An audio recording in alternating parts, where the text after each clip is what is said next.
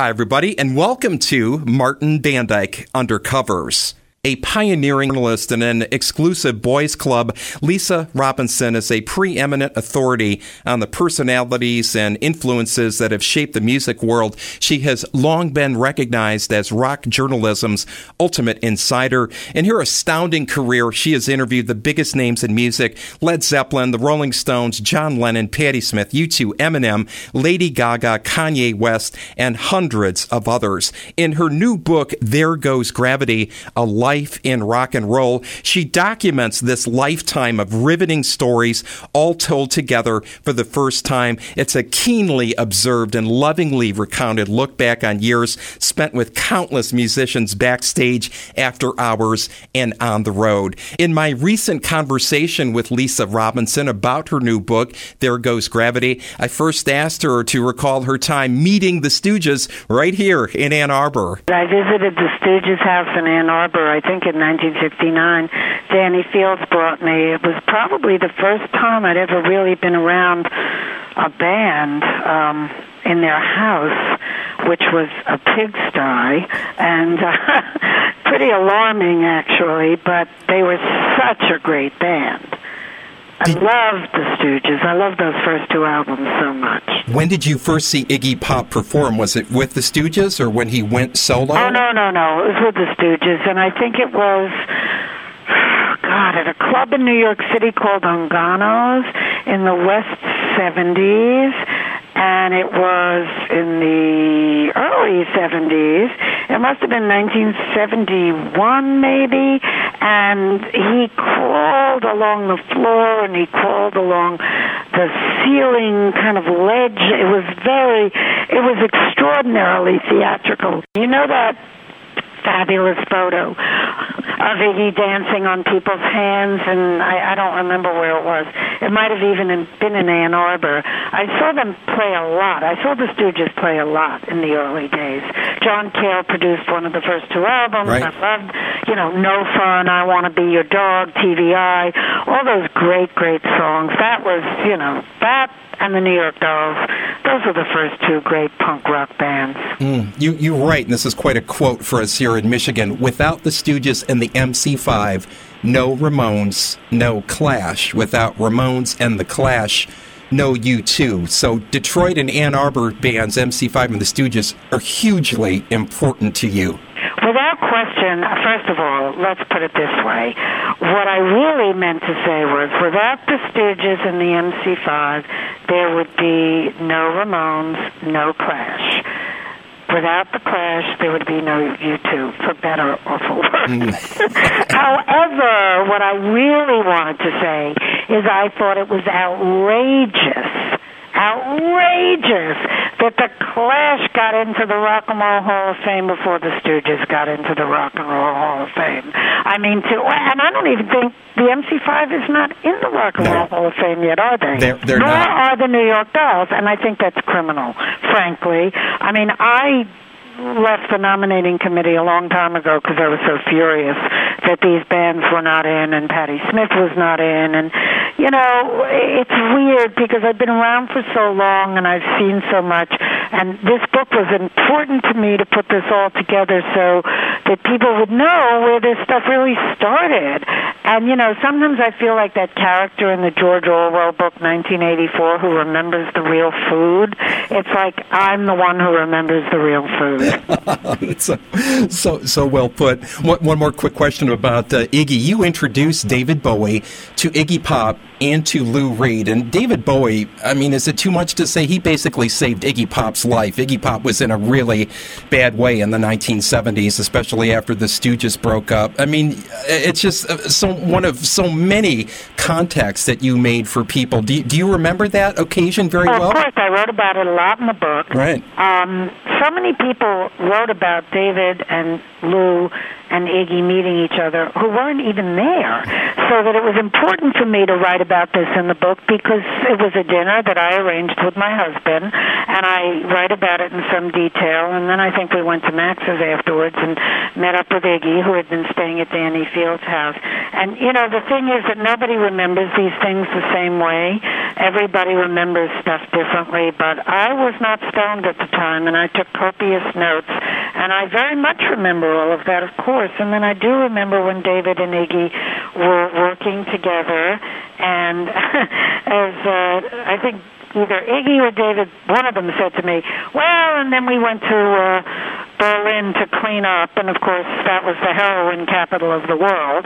But they made some of their greatest records there. I mean, you know, Lust for Life, Iggy's record is amazing. My husband Richard Robinson mastered it, yeah. and I remember at the time hearing it, that and The Idiot and Bowie's Low, and you know those those are great records. And I remember Iggy telling me, and this is also in the book, that David Bowie, more than just helping him with his career, he was a friend. And he said, you know, people underestimate the value of friendship in these situations.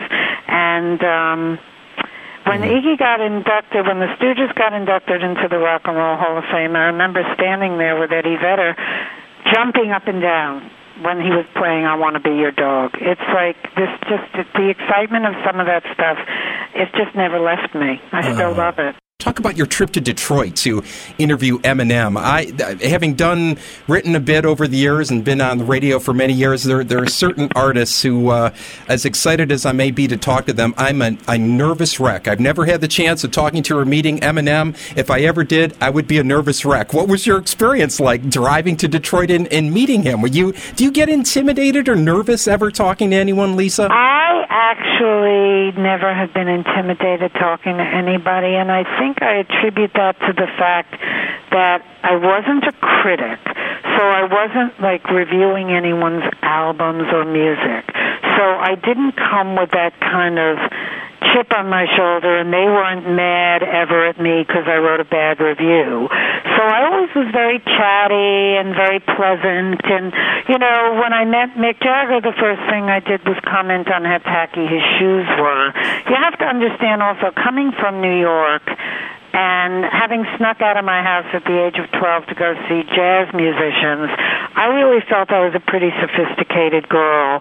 And so when I met these guys, a lot of us were the same age, and I just wasn't intimidated by them. And also, Eminem is a different situation because I met Eminem under incredibly great circumstances. I had been at Vanity Fair. We were doing music issues. I did a music issue cover with Annie Leibovitz that had 12 people on the cover, and Dr. Dre was one of them. So Dr. Dre and I became friends. And so when I first met Eminem, it was at a Grammy party, and I write about this a lot in my book. I mean, listen, I named the book after a line in an Eminem song. You know, there goes gravity. Right, it's right. Lose Yourself. Uh-huh. So that's one of my favorite songs. And so when I met Eminem, it was with Dr. Dre, and Dr. Dre introduced me to M, and he said, "Marshall, this is Lisa Robinson. She's my girl." So that was kind of the seal of approval. And for Dre to introduce me to him that way, you know, he still had that kind of deadpan, monosyllabic persona that you could be intimidated by, but I just crashed right through it. And then I also got really friendly with Proof, who was Eminem's best friend, and there's a lot about that in the book also. And, um, you know, as you know, because you said obviously you read it. So, uh, because I was friendly with Proof, that gave me another kind of thing with Eminem. And then I got friendly with his manager, Paul Rosenberg, because we're huge fans of uh, Tom Izzo and Michigan State Oh, yeah. basketball. And so we share a big interest in that. And it just helped me. So when I finally came to Detroit to do a very major piece on Eminem for Vanity Fair, which is, and there's a lot more about it in the book, I was really comfortable with him. We sat and talked for hours in the studio. He was great. He was mm. very forthcoming. He was great. I, I just love that. And also, Detroit is such an important city. I mean, come on, Motown, Aretha Franklin, yeah. Ryder and the Detroit Wheels, the MC5, the Stooges, everything. It's just always been a very, very important special, mm. special music city. Yeah, yeah. Go go back just for a quick moment, back to those early days of sneaking into clubs in New York to see, oh, one of, one of my all-time musical heroes of any genre, Thelonious Monk. I, do, you yeah. st- do you still have good memories of seeing him in particular? I really do. I, I'm telling you, I must have looked ridiculous because I was wearing high heels and makeup and had my hair piled on top of my head. And you were and I was way teens. underage.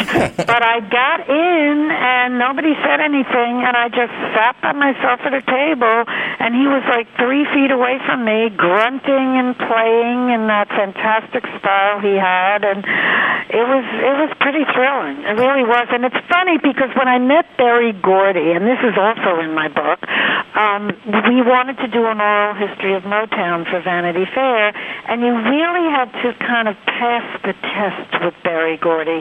You had to kind of press him and convince him that you knew what you were talking about. And so I mentioned jazz and Thelonious Monk because he was talking to me about growing up in Detroit and going to clubs and meeting Billie Holiday. And so I said, well, I love Thelonious Monk. And he said, well, name two Thelonious Monk songs other than Round Midnight.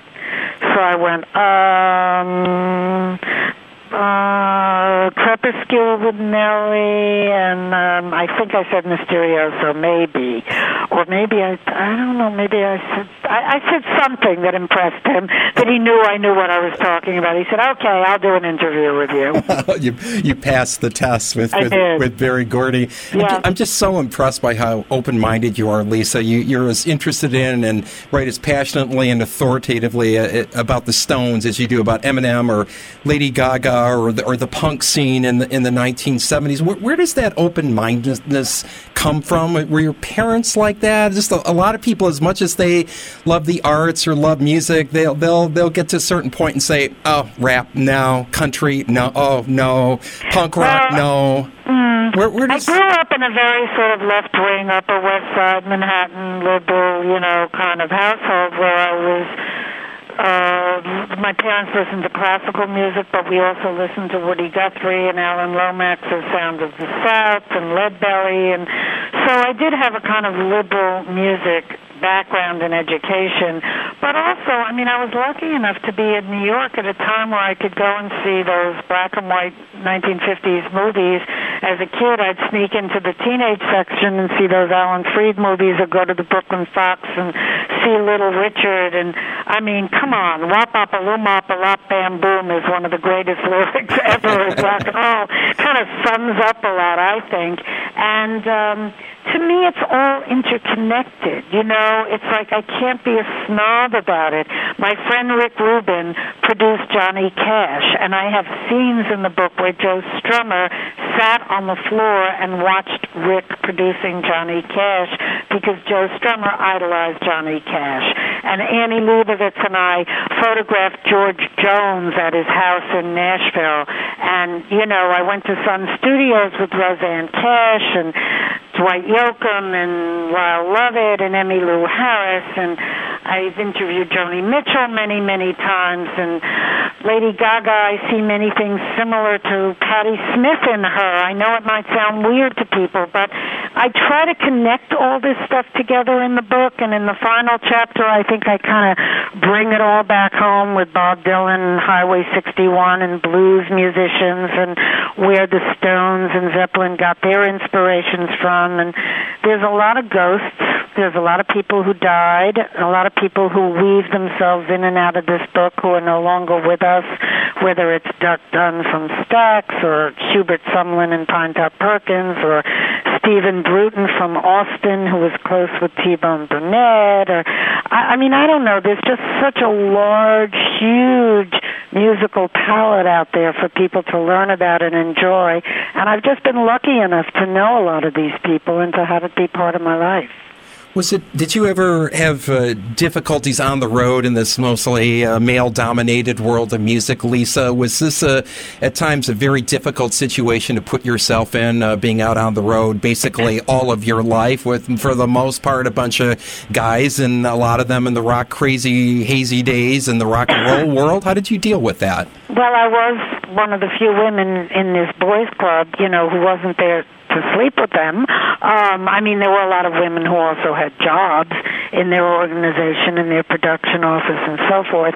But I was one of the few early female journalists who was covering this world. I wouldn't say it was difficult because I kind of just skipped it. I mean, you have to understand we were coming out of the 60s and female liberation, and yet here I was clearly with a bunch of I mean, nobody was more chauvinistic than Led Zeppelin, let's right. put it that way. Right. But I didn't really consider it a problem because I wasn't really there for that, you know, and we established a rapport about the music so early on that I was treated with a tremendous amount of respect.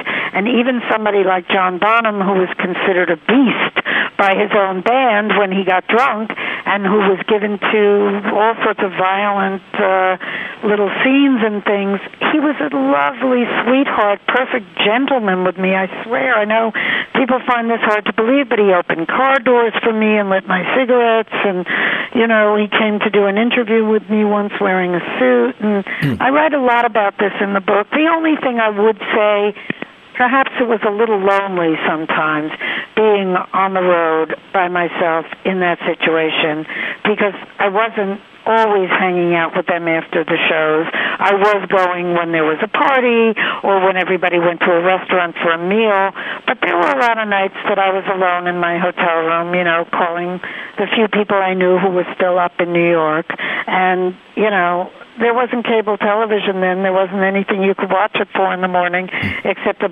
black and white pattern on the TV set. Mm. So that sometimes was something I do talk about in the book that was a little bit of an aspect of it. But for the most time, no, it just, it, I managed to handle it. How did you put this book together, and why was now the, the proper time to write this book, Lisa? What, what, what, how much time did you spend assembling? It sounds like you're an incredible archivist in terms of your notes and your interviews you've done over the year, but why now to do the book, and how long did it take to do it? It took close to four years from the time I made the deal to the time the book is out because you have to understand I had a day job during that time. I was still at Vanity Fair, and I wrote cover stories on Beyonce, Jay Z, uh, Katy Perry, Jennifer Lopez, Justin Bieber, two on Lady Gaga. I did a lot of music portfolios with Annie Leibovitz. For the first six years I was there, I wrote this big profile on U2, one on Eminem. I did an oral history of Motown, an oral history of disco. I wrote a very, very big story on Serge Gainsbourg, a French singer. Oh, yeah. Um, so, you know, it was like I had to kind of write it in my so-called spare time, so that's why it took so long. Um, I decided to do it now because I don't know. I have six storage spaces with 5,000 cassettes and chunks and chunks and chunks of photos and memorabilia and notes and papers and posters and T-shirts, and I just thought I better get some of this down, you know, before I really forget about it. And in terms of assembling it, it wasn't that difficult because I remembered a lot of it. I listened back to the tapes, which, knock on wood, John Lennon, I'm telling you, it still sounds like he's in the room. These oh. things have really lasted. Mm, mm, mm, mm. Anybody still on your dream list of someone you've just is never granted an interview with you, Lisa, that uh, you'd like to interview? You know, the only person that I've never really interviewed extensively, I've talked to him and we've been around each other and I've been to a party at his house, is Prince. You know, Prince doesn't let people record him and Prince was always very adamant that he wouldn't do an interview with me at Vanity Fair unless he got the cover, and that wasn't my decision, and so we didn't do one. But, you know, he's somebody that I think is absolutely brilliant and genius talent, and uh, would have liked to have interviewed him. I never really interviewed Bob Dylan either, but I know him. We've met. We've talked a little bit backstage. I never really wanted to because I've just seen how he's jerked journalists around, and um, I don't want to be in that situation. But no, I honestly have to say everybody whose music I loved, who I really wanted to interview, I have. I, I think I could look forward to interviewing Adele at some point, maybe, because I think she's wonderful, wonderful, talented Great oh. voice. Oh, absolutely. I came of age really in the 1970s in the era of, of punk, of the Sex Pistols and television and Talking Heads and all of these great New York bands who you, oh, you met and wrote about and you hung at CBGBs. So who, who was your favorite in that, in that whole scene? It sounded like you, you liked a lot of those people. Was there one band or one artist who stood above all the others, Lisa? Well, Patti, of course, was really special. Patti Smith did something that I'd never seen any girl do, certainly. So she embodied a tremendous amount of energy and real rock and roll kind of ballsy style that I just loved. But to me, television was such a special band, very underrated, very underappreciated. Tom Verlaine was a brilliant guitar player. Uh, they just went off sometimes and improvised and played for hours, and I made many, many tapes of them. And uh, much as a, a Grateful Dead fan would have followed the Dead around, you know, that's how I felt about television. But I love the Ramones too. You know, they were they were great fun. I, I just loved the whole scene. It was just a place where we used to hang out every night for like two years. I think I, Richard and I probably lived most of 1974 in I went back and forth. I went to Studio 54, but then I would go to CBGB's always.